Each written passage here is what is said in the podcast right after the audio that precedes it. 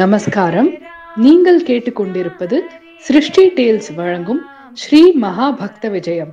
கதை சொல்லி திருமதி வேதா நம்பிராஜன். என் அன்பு குழந்தைகளா வேதா பாட்டியோட ஸ்ரீ மகாபக்த விஜயத்தில் ஸ்ரீ சக்குபாயோட வரலாறை பார்த்துட்டு இருக்கோம் பண்டரிநாதன் கிட்ட பக்தி வச்சு வாழறது தான் வாழ்க்கை அப்படின்னு நம்புறவள் சக்குபாய். மிஸ்ரா ராவை கல்யாணம் பண்ணியும் அவளுக்கு திருமண வாழ்க்கையில் நாட்டமே இல்லை. சதா சர்வகாலமும் அவள் பாண்டுரங்கனையே நினச்சி நாமங்களை சொல்லிட்டு பதிச்சுட்டு இருந்ததுனால மித்ராராவோட தாயும் சகோதரியும் இவ மேலே ஒரு மாதிரி கோபப்பட்டு இவளை ஒரு அறையில் வச்சு பூட்டிட்டான். தன்னோட பக்தை இவ்வளோ கஷ்டப்படுறத பார்த்துட்டு பொறுப்பானா பாண்டுரங்கன்? ஒரு அந்தனனா வந்தான். மித்ராராவ் வீட்டு வாசலில் வந்து நின்று பவதி பிக்ஷாந்தேகின்னு கூப்பிடுறான். வீட்டுக்குள்ளேருந்து மித்ராராவ் வெளியில் வந்தான். மித்ராராவை பார்த்தாலே தெரியாது அவன் ரொம்ப வருத்தத்தில் இருக்கான்னு. அப்போ பகவான் அவன்கிட்ட கேட்குறார் உனக்கு என்னப்பா கஷ்டம்? நான் உன் கவலையை தீர்த்து வைக்கிறேன்னு சொல்கிறார் மித்ராராவுக்கு சிறிது நம்பிக்கை வந்தது. சக்குபாயை பற்றியும் அவள் நிலையை பற்றியும் தன் வாழ்க்கை வீணானதை பற்றியும் சொல்லி ரொம்ப வருத்தப்பட்டான். பகவான் என் மந்திர சக்தியால் உன் மனைவியை நான் குணப்படுத்துகிறேன்னு சொல்லி சக்குபாவையை சந்தித்தார். அவள் அவர் காலில் சாஷ்டாங்கமாக விழுந்தா. நான் சொல்லதை செஞ்சா உன் கஷ்டம் தீரும்னு பகவான் சொல்கிறார் மித்ராரா உடனே செய்யறேன்னு சொல்கிறான் நீயும் உன் மனைவியும் அடுத்துள்ள நதிக்கு போய் நீராடணும். என் மந்திரத்தை நான் அங்கே காண்பிக்கிறேன் அப்படின்னு சொல்கிறார் பெருமாள். மித்ராராவும் சக்குபாயும் பகவானோட நதியை அடைஞ்சா.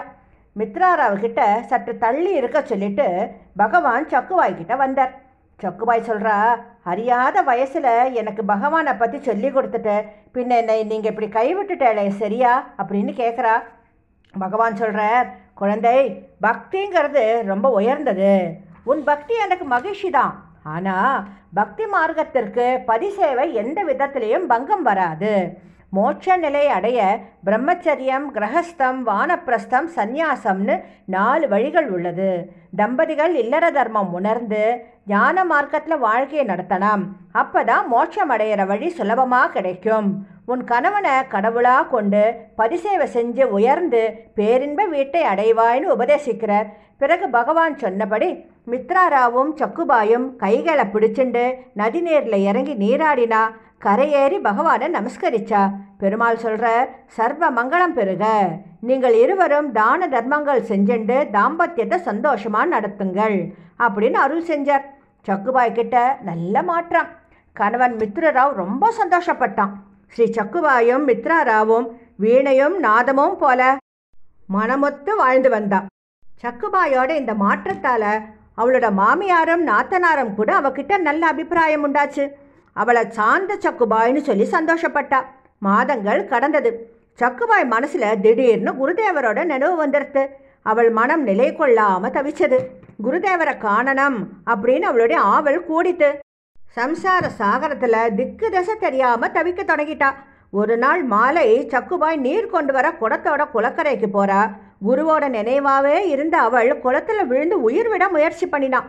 அவள் போற்றி வழங்கும் பெருமாள் குருதேவர் உடனே தோன்றினர். குளத்தில் விழப்போன அவளை காப்பாற்றினர். குருதேவரை பார்த்து அவள் முகம் பிரகாசிச்சது. பகவான் அவள்கிட்ட சொல்கிறார் ஸ்ரீமன் நாராயணனை நம்பாதவா தான் தற்கொலைக்கு முயற்சி செய்வா. இப்படிப்பட்ட அபச்சாரத்தை செய்யலாமா? அப்படின்னு சக்குபாய்க்கு அறிவுரை கூறினர். ஆனால் குளக்கரையில் சக்குபாய் ஒரு பரபுருஷனோட பேசுறத சிலர் அவள் கணவன்கிட்ட போய் சொல்லிட்டா. மித்ராராவ் எதையும் ஆலோசிக்கல எதை பற்றியும் யோசிக்கல. பயங்கர கோபத்தோட அவன் குளக்கரைக்கு வந்தான். சக்குபாயையும் பகவானையும் கண்டபடி திட்டினான். உடனே பகவான் சொல்கிற பிச்சையாக இருந்த உன் மனைவியை குணப்படுத்தி உன்னோட வாழ வச்ச நன்றியை மறந்து திட்டுற.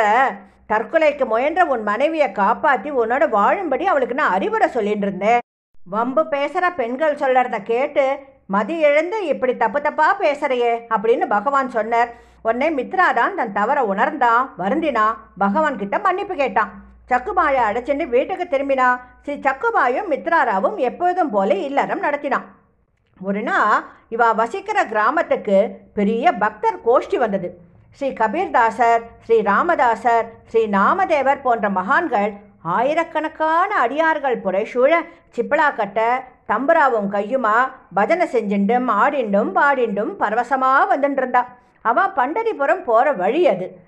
அந்த ஊரில் இருந்த ஆண்களும் பெண்களும் குழந்தைகளும் பல பல காணிக்கைகளை சமர்ப்பிச்சு மகான்கள் காலில் விழுந்து வணங்கினான் ஸ்ரீ சக்குபாய் தண்ணீர் எடுக்க குடத்தோட குளத்துக்கு போயின்னு இருந்தா இந்த மகான்கள் கோஷ்டியை பார்த்த உடனே இவாளுடைய கீர்த்தங்கள் கேட்டா தன்னையே மறந்தா இந்த உலகத்தையும் மறந்தா மகான்கள் காலில் போய் விழுந்தா. தன்னை அறிமுகப்படுத்திண்டு இல்லறத்தில் ஈடுபட்டும் சிந்தனையை பாண்டுரகன் கிட்டேயே வச்சிருக்கேன்.